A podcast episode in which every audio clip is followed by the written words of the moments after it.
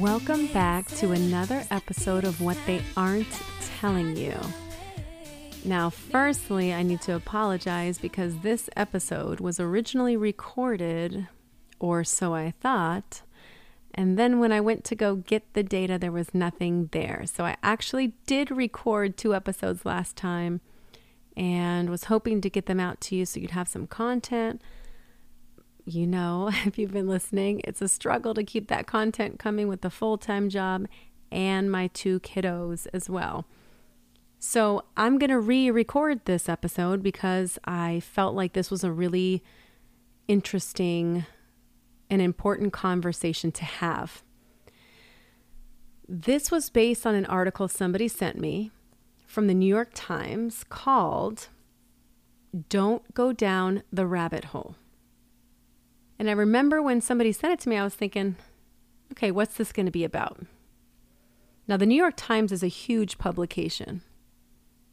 So the fact that they create pieces like this, and of course, you know, this is con- considered an opinion piece, knowing that the audience is so vast, in my opinion, is pretty dangerous because what we're seeing now and what we've seen for many years, and you know what, we've probably seen this for decades, we just haven't been paying attention, is this very subtle normalizing of certain things, certain beliefs, uh, certain directions for the public to guide their belief systems. It's like it's very clear what they're trying to do but what happens is if they just do it enough, if they just write about it enough and you hear it enough, before you know it, you start agreeing with it just because you've seen it so many times. And this is kind of the subliminal thing that we see happening across the board on all controversial issues. The powers that be. And who are the powers that be? The way I look at it, the people pulling the strings a lot of times these are big industry. These are the people who have more money than you could even conceptualize. When there is a direction they are looking to go, and it requires shifting public opinion in a certain direction to go in accordance with that, then there is this plan put into action. Now, this is not a conspiracy theory. This is not a fringe belief. This is fact. Big industry has utilized PR techniques and PR campaigns to shift public perception probably much longer than we realize. And the reason they do that is they realize Americans, in our case, are easy to shape we are easy to be molded as far as what we think, what we believe, what our convictions are. And maybe part of that comes from the fact that I don't know that we really have convictions anymore. Like it sort of seems like to me, everybody just goes with the direction of the wind. Whatever anybody says is what they believe now, and if that changes, then they change too nobody seems to really commit to a belief system and stick with it and ride it out, even if it's the unpopular belief system. And this is what I was saying to somebody at work the other day.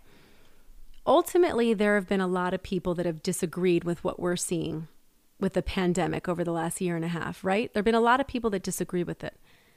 But were they vocal about it? No.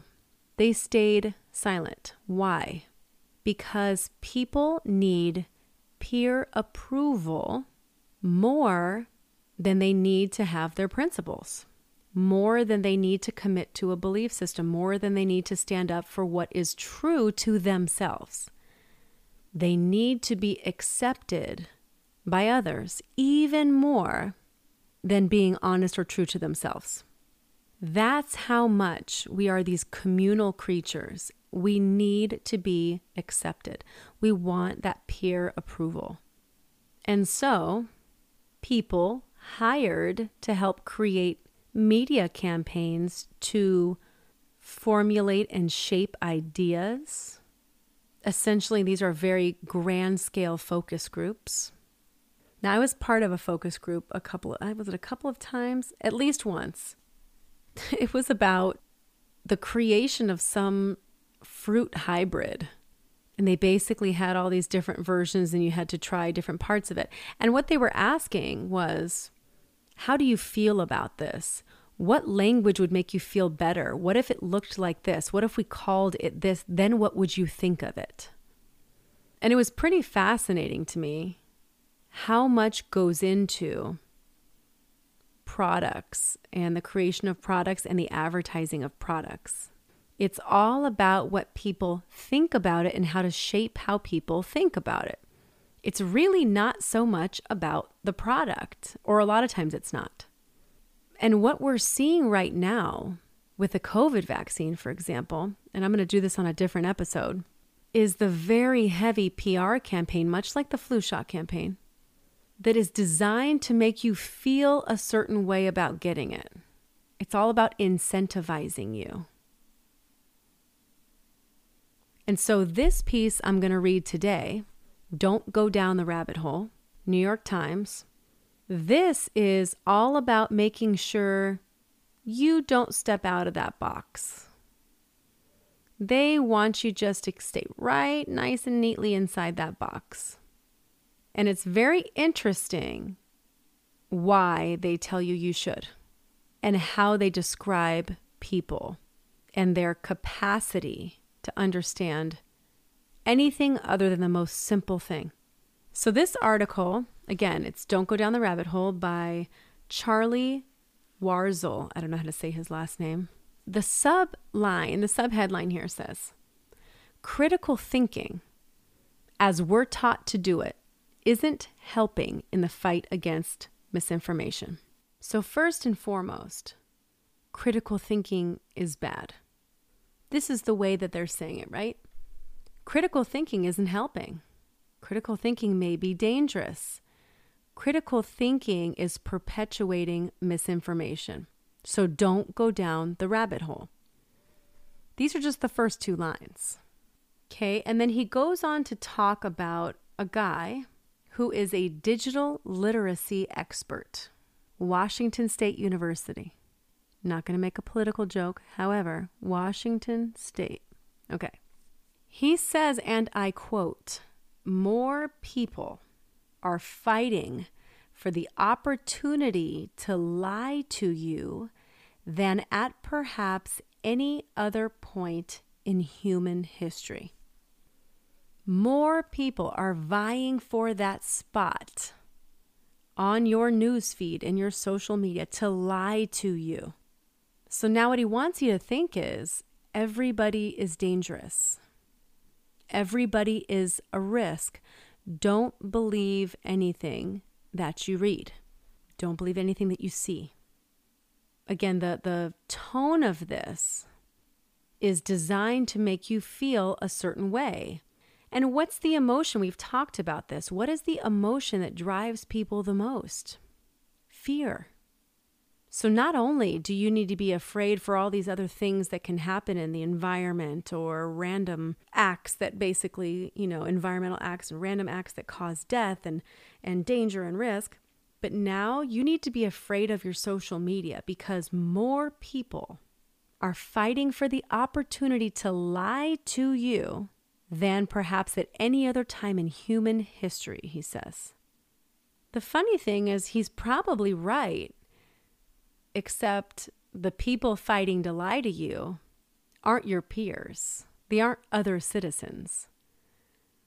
They are the people controlling what information you get to see in the first place. So then they go on to talk about misinformation. How misinformation is coming from social media platforms. And it makes it nearly impossible to stop because there's so much misinformation. This is another buzzword it's kind of funny how we're talking about this PR campaign, how you see buzzword after buzzword every single time they put together a campaign, they've got a handful of sound bites. You know, we saw all of those with COVID, like the new normal and do your part, uh, stay safe. um, all the different things that they use. And then you start hearing people repeat them all the time, like not even realizing they're just picking up on what they've been told. Like they have no clue. It's actually, I mean, for me, I, I find it a little bit funny because as soon as I hear somebody say those phrases, I know immediately, like, where you got that from. That was not your original thought. But what we've seen over the last maybe two years with this attempt to censor everything on social media is it always comes down to this one word misinformation. Nobody's really gone on to actually explain what misinformation is. And if you really sat and thought about it, pretty much it would be a subjective thing in general. Misinformation. Information is a subjective thing, so misinformation certainly is. Who decides what information is misinformation? Who decides what is acceptable, right, accurate, whatever? Whoever decides that is looking through their own lens. I mean, that's the whole reason we have freedom of speech is that there really is, it's not fair to have somebody decide what is accurate, valid, true, because it all depends so much on your personal experience. For somebody who's never experienced vaccine injury, maybe vaccine injury isn't true. So if the person who never experienced it is going to be the one at the gate, the gatekeeper deciding what information is allowed on social media, then he gets to be the one that says, nope, any discussion about vaccine injury is misinformation. But again, that's only because he hasn't experienced it personally, so it's not true for him. So you see this phrase misinformation used a lot, and it's always used by the same and I don't want to I don't want to sound like extremist by saying this, but by the same like propaganda machine. And I'm only saying this because you just see it time and time again and you know it's true. You know what I'm saying is this is not like jumping on board some alternative belief system. I'm saying it's pretty clear at this point that you've got people crafting a message, crafting a narrative, ideas, crafting what they want you to think about what's really going on. Again, how they want you to feel about something. So, misinformation is a big part of how you know who is behind what you're reading. If you see the word misinformation in there, it's like instantly part of a recipe right there. And that's the benefit of being astute and paying attention to details. You have to know how to decipher. So it's ironic because this entire article is essentially talking about how to decipher through information on the, on social media. But what they're doing is literally, you know, falling right in line with an exact recipe for a PR campaign of how they want people to think about information on social media. I mean, it's so psychological. And it's kind of scary when you think about it, if you're allowed to think about it. so he talks about this misinformation, right? It's just happening so frequently, it's impossible to stop. And so he says that makes it an unfair fight for the average internet user, for Joe Schmo, who goes online. This, this dude's just an average internet user. The fact that there's so much, quote, misinformation makes it an unfair fight for poor Joe. He said the deck is stacked against him.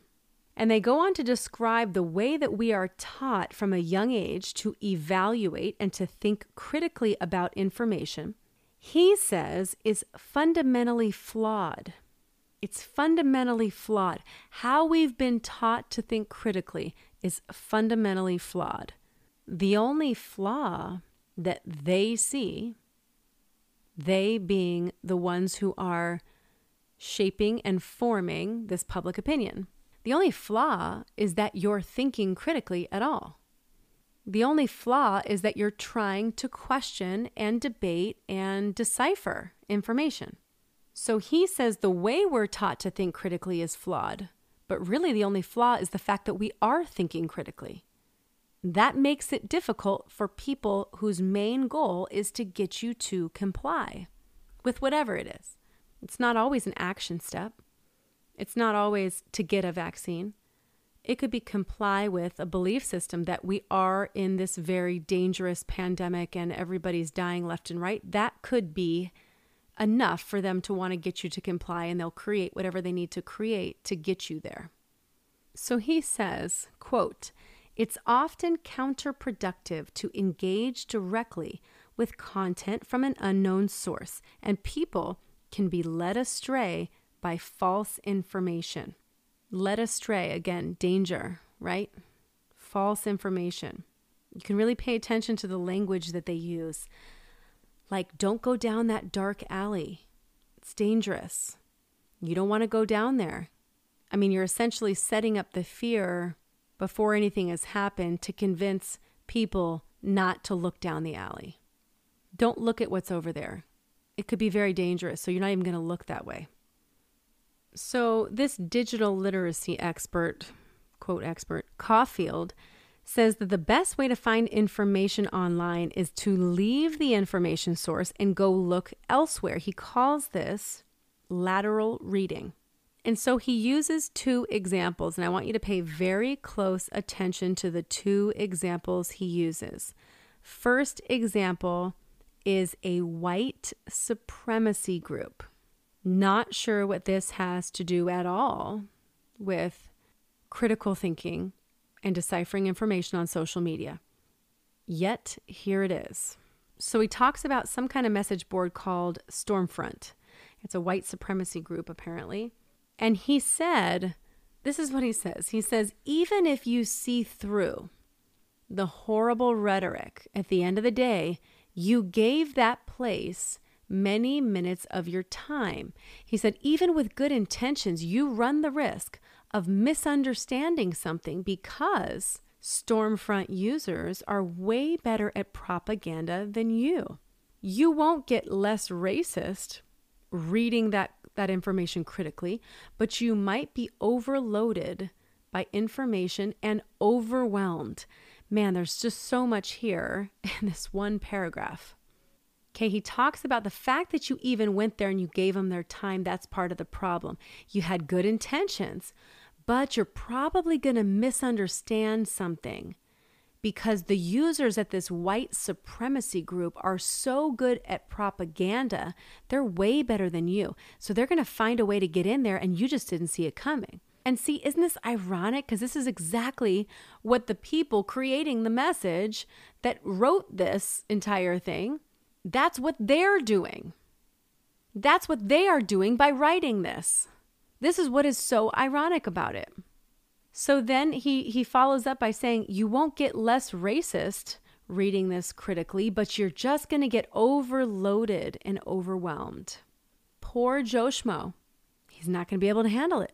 He's going to go to uh, this website, this message board, and he had good intentions, but as soon as he got there, gosh, this this this darn propaganda was so good. He found himself overwhelmed and overloaded with the information. And so Caulfield continues the goal of disinformation is to capture attention, and critical thinking is deep attention. Isn't it funny how the way that they describe it, it's like it's a bad thing? Critical thinking is deep attention. People learn to think critically by focusing on something and contemplating it deeply, to follow the information's logic and the inconsistencies. Now, if that's the description of critical thinking, focusing on something and contemplating it deeply, following the information's logic and the inconsistencies. Why would that be a bad thing? Why is the title of this and the subheading of this article that critical thinking is essentially causing more harm than good? And so he says, people are fighting for your attention, right? And we're in this era of information overload where everybody's vying for your attention. He says he calls it an attention economy. He says it allows conspiracy theorists to take advantage of us. So there's another trigger word misinformation, conspiracy theorists. The whole thing is designed, again, to make you feel a certain thing, believe a certain thing. He said, whenever you give your attention to a bad actor, you allow them to steal your attention from the better things, and it gives them an opportunity to warp your perspective. Because, bottom line, you guys, he's saying, you're just not that smart. You are just not capable of being able to sift through this information. I'm so sorry, but you're average, average at best. So it's not your fault. You had these good intentions, but these people, these bad people, are taking advantage of you. His answer to all of this is to develop a system that he calls SIFT, S I F T, and he says this is created based on the way that professional fact checkers assess information. Now, I know most of you listening are like, wait, what? A professional fact checker? We've seen the kind of fact checking that happens online, and it is not unbiased. Everything is designed to fit into the narratives that are acceptable. So, if his model of how to think critically is based on what professional fact checkers use, then that means it's completely one sided. And this is not really about information and whether or not information is valid. So, his SIFT model, S I F T, this is how he tells you you need to go through information. You need to stop, investigate the source, find better coverage, and then trace the claims, quotes, and media in the original context. Just by the way, that's not catchy at all. SIFT, S I F T. So, Mr. Caulfield walks us through this process on an Instagram post.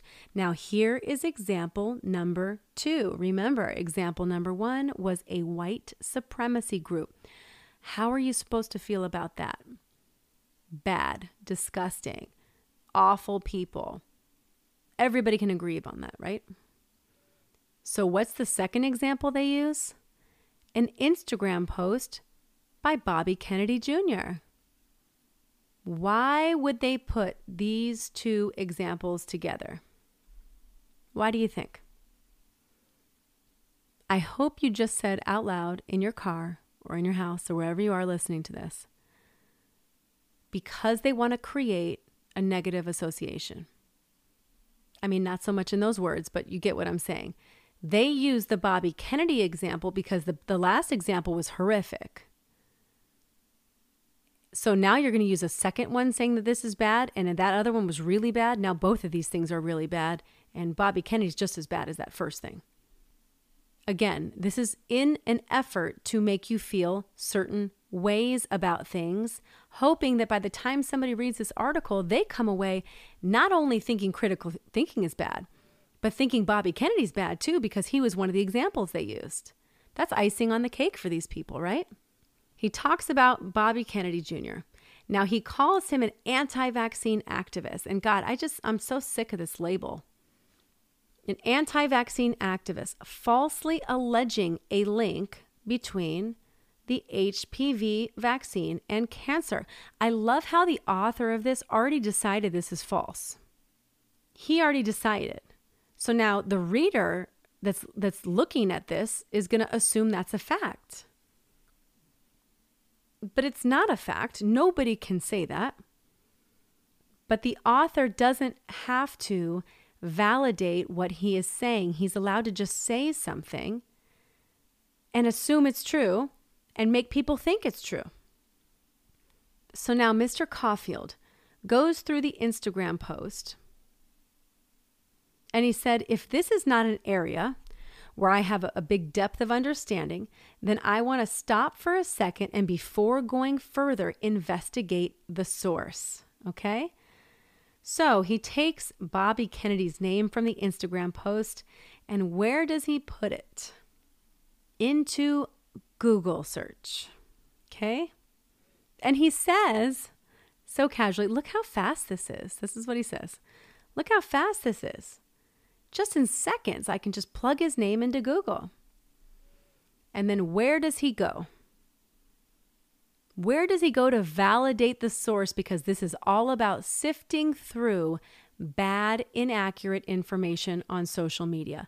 Where does he go to validate that Bobby Kennedy is not a reputable source? Where do they go? They go to Google to type it in, and after Google, that's right, they go to Wikipedia. This digital literacy expert is actually telling you the way you must validate whether or not information is accurate or not is to Google search it and then Wikipedia it. Am I the only one that was told that Wikipedia does not count as a valid source when trying to document and back up your research projects, papers that you wrote in college? Anybody else remember that? And he says, Look how easy this is, just 15 seconds. So he said he goes to Wikipedia and scrolls through the introductory section, highlighting the last sentence, which reads Mr. Kennedy is an anti vaccine activist and a conspiracy theorist.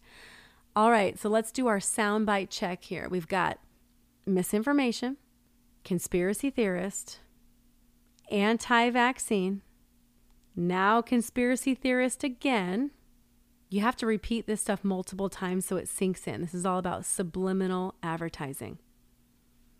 So then Caulfield said, Well, is Bobby Kennedy really the best unbiased source on information about a vaccine? I'd argue no. He said, and that's good enough to know that we should probably just move on. So, why is he not an unbiased source of information about something? Because he's been labeled something on one extreme. Why was he labeled that? Because he does not go along with what the narrative is. So they have decided that everything he says is now misinformation.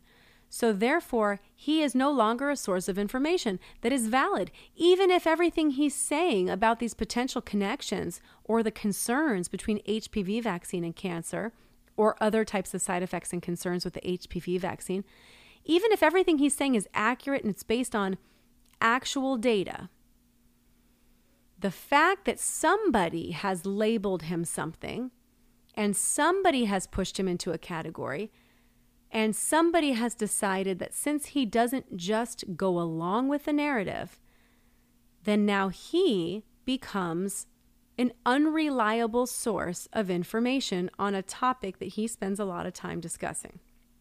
That's how simple it is. They want you to see the quick Instagram post that talks about this.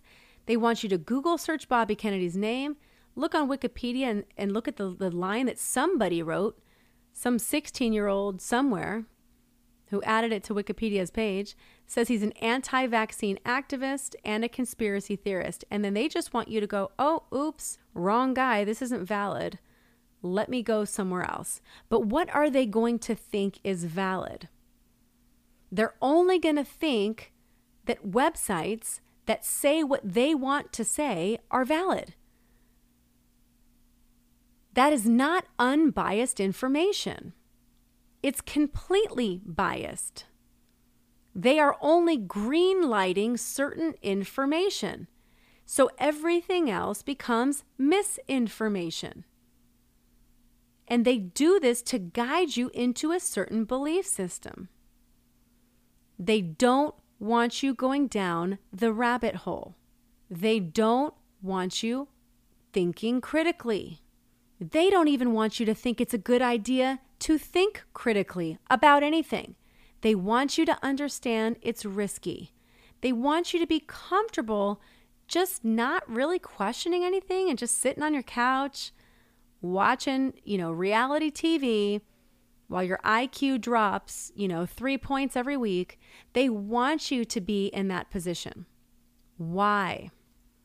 The less you think about things, the less you push the boundary, the less you question and wonder and debate with your friends and go back over this and and push yourself to really, you know, understand where you're coming from and open up your horizons and your belief system. The more you do that, the more likely you're going to be to see through all of the crap, to see through what doesn't make sense. to see through the lack of logic. The more tuned in your mind is, the more active and intelligent you are, the less likely you are to be so easily controlled. Again, not trying to sound like an extremist here, but when you've seen this stuff go down multiple years in a row, and especially this last year, you have to at some point acknowledge it's true. Whether you want it to be or not, it's true. It doesn't matter if you sound what people say sound crazy thinking it. Anything that is outside of the box at this point is labeled crazy. And back to my early point, people want to be accepted so badly. They they want to they don't want to be the outcast. They don't want to be isolated. They don't want to be called crazy. It hurts people too much that they're willing to swallow their own concerns, put some tape over their mouth, and essentially just stop thinking and pretend like it doesn't matter that much. So, the second part that Mr. Caulfield says is not only are you going to search the source and say whether or not Wikipedia decides this is valid or invalid, but you're also going to look at what the claim is. Okay? So, for example, in this case, Bobby Kennedy's post talks about a certain uh, study or a certain claim. So he puts that claim into, again, into Google search. And he said the first two results come up from a fact check website and the National Institute of Health. He decides that these quick searches show a pattern that Bobby Kennedy's claims are outside the consensus, a sign that they were motivated by something other than science. Listen to that sentence. His ideas were outside of consensus. So what? they are now wanting you to believe, even being outside of what the main majority of people think is a bad thing. His ideas were outside of consensus. And he says being outside of consensus is a sign that they were motivated by something other than science. So, what do you think they're saying they're motivated by? if it's not motivated by a scientific discussion, what's it motivated by? I mean, you can already tell the tone of it is something negative. Whatever they're suggesting is it's motivated by something negative. Something greedy, maybe, something self serving. I'm sure most people would jump to the conclusion, you know, say, oh, well, this is must be for money, you know, doing this for money. Motivated by something other than science maybe by fame, maybe by money, whatever they're suggesting, they're saying. The fact that he goes against consensus is enough of a sign to let you know that this is motivated by something other than science. That is a scary thought. It's a scary thought that you cannot be outside of consensus without assuming you have to be motivated by something nefarious. And that's what they're doing, making you think this is nefarious. To be outside of consensus is nefarious, dangerous, dark, bad. You know, to the people who don't take time to think about things, you guys, they fall right into this trap. They read this enough or hear this enough, they've already made up their minds of not only Bobby Kennedy, but anybody who ventures outside of consensus. Isn't being outside of consensus what has led to the most amazing discoveries and philosophies and changes in our world? When has following consensus ever led to a breakthrough or led to something amazing? There's a reason that that term sheep is out there. The herd, following the herd, sheep. They don't think, they just follow what other people do. When would that ever lead to something phenomenal? But that's the point. they don't want anything phenomenal. They don't want you to venture out. They don't want you to figure it out. They want you to be Joe Schmo.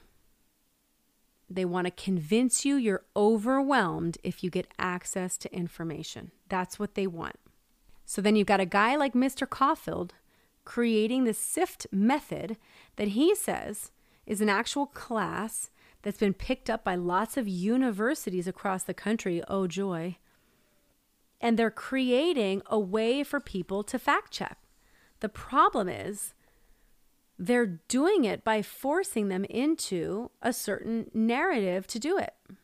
This is not about objective information. And he says, when you're looking at information, he says you actually make better decisions with less information than with more. Isn't that kind of a scary concept? To try to convince people, oh, you're actually going to do better if you have less information, you'll make better decisions. If you have more, mm, you could make the wrong decision. Again, let's steer people into a certain direction. Let's let's kind of make them freak out a little bit about what would happen if they went down this path. Let's dramatize it. Let's paint a picture over here so that they just don't go down that road. He says if you have to read a tweet or see something on social media and spend 15 minutes determining whether or not that this is valid, if it's a source you've never seen before, he said this is going to leave you more confused than you were before. He said he's seen this in the classroom. A student would find a good answer in three minutes, but then keeps going and ends up getting overwhelmed by bad information. So, how smart is that person really if he found some good information in the first three minutes, but then all of a sudden he gets more and he gets overwhelmed now and doesn't know how to respond anymore. Like, are they just saying that we're just that dumb as a society? And I know, I know, many of you will say after this last year and a half, the answer to that question, Melissa, is yes. There are so many people that are that dumb. And you know what I'm going to say next? Yes, those are the people driving in their cars by themselves wearing a mask.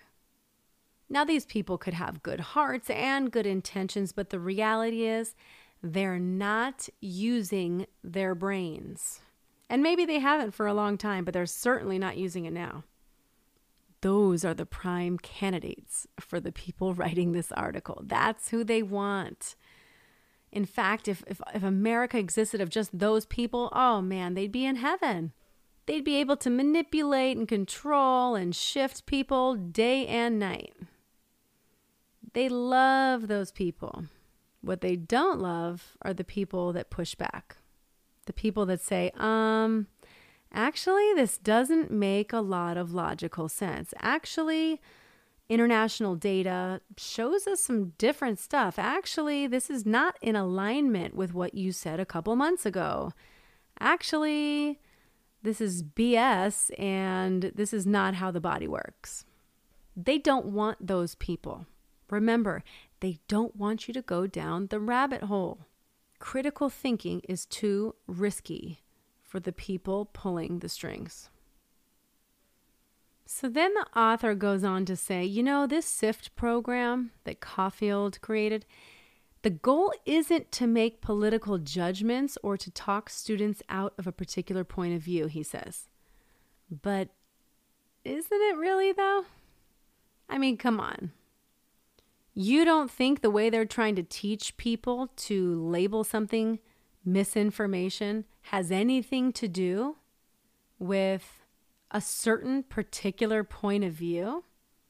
You think they're really just doing this because they just want objective information? This is the way to do it? Or do you think they actually believe that? Obviously, the people creating this stuff know better because they're the ones trying to formulate the American public uh, belief system. But do you think these middle of the road people that enforce it actually believe that it's true? They believe that this is really helping. They believe that you can decide what's information and what's misinformation, and somebody gets to decide what's just straight out false. When it's a complicated topic, can just you think these people really believe that it's just that black and white? He says it's not about helping people, you know, push into certain directions about making political judgments or guiding them or talking students out of a particular point of view.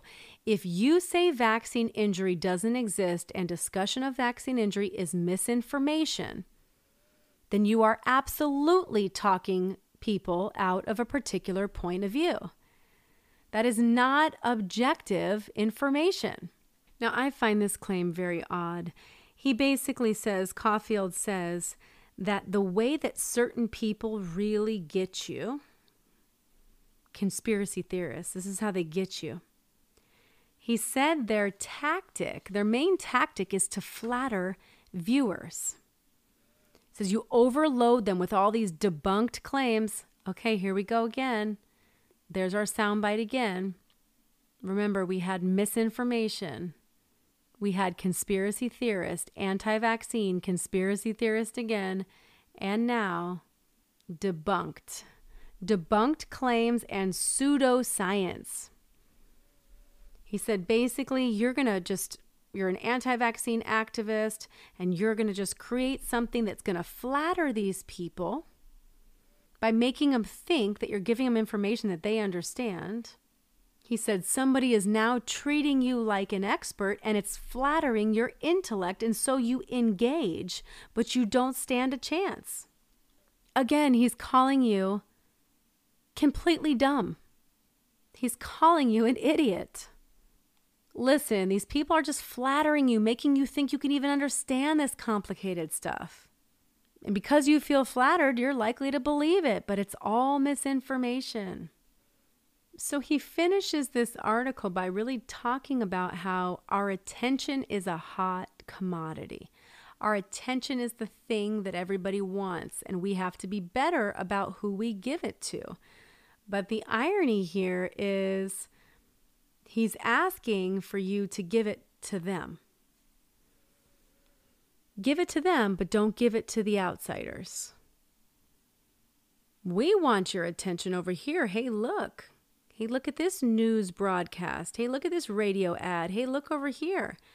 The people with the money, the big money, are part of this PR campaign that is, again, created to develop your belief system. So they're saying, we don't really want you to get your attention lost where it doesn't belong.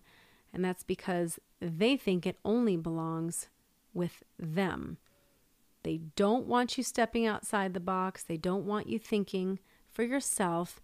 They don't want you critically thinking at all because it's dangerous, because it's risky, and they especially don't want you going down the rabbit hole. There was a time when debate was celebrated. There was a time when controversial issues were weighed back and forth and back and forth until we came to some type of mutual understanding. That is no longer the way that we are allowed to communicate, at least not on a public realm or through social media. Now you see these types of bold and strong and fierce conversations happening privately. People are afraid to have them publicly and people aren't allowed to express themselves with the First Amendment through social media.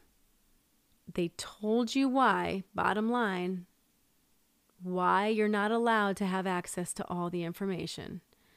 You're just not smart enough. You're going to be overwhelmed. And you just can't handle it. They've decided what your capacity is and what it isn't.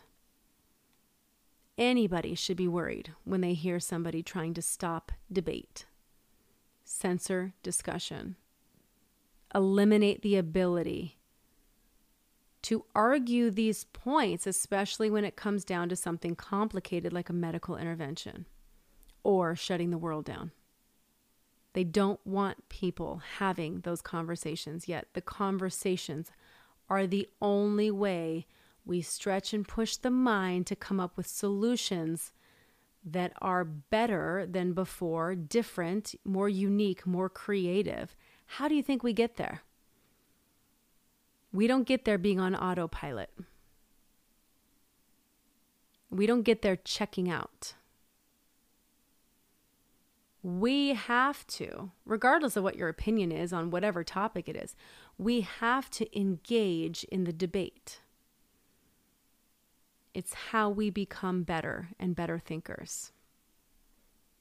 And I know if you're listening to this, you are already one of those people. And that's why I love you. Hope you enjoyed this episode of What They Aren't Telling You. My next couple of episodes are going to be interviews with some nurses across the country. You won't want to miss it. Taking me a bit to kind of schedule and get it all done, but I hope to find some really amazing content. So that will be coming soon. I might sprinkle in another episode covering something I find interesting in this discussion. But keep an eye out for that. It's going to be great. Hope you all are doing well, and I'll catch you next time.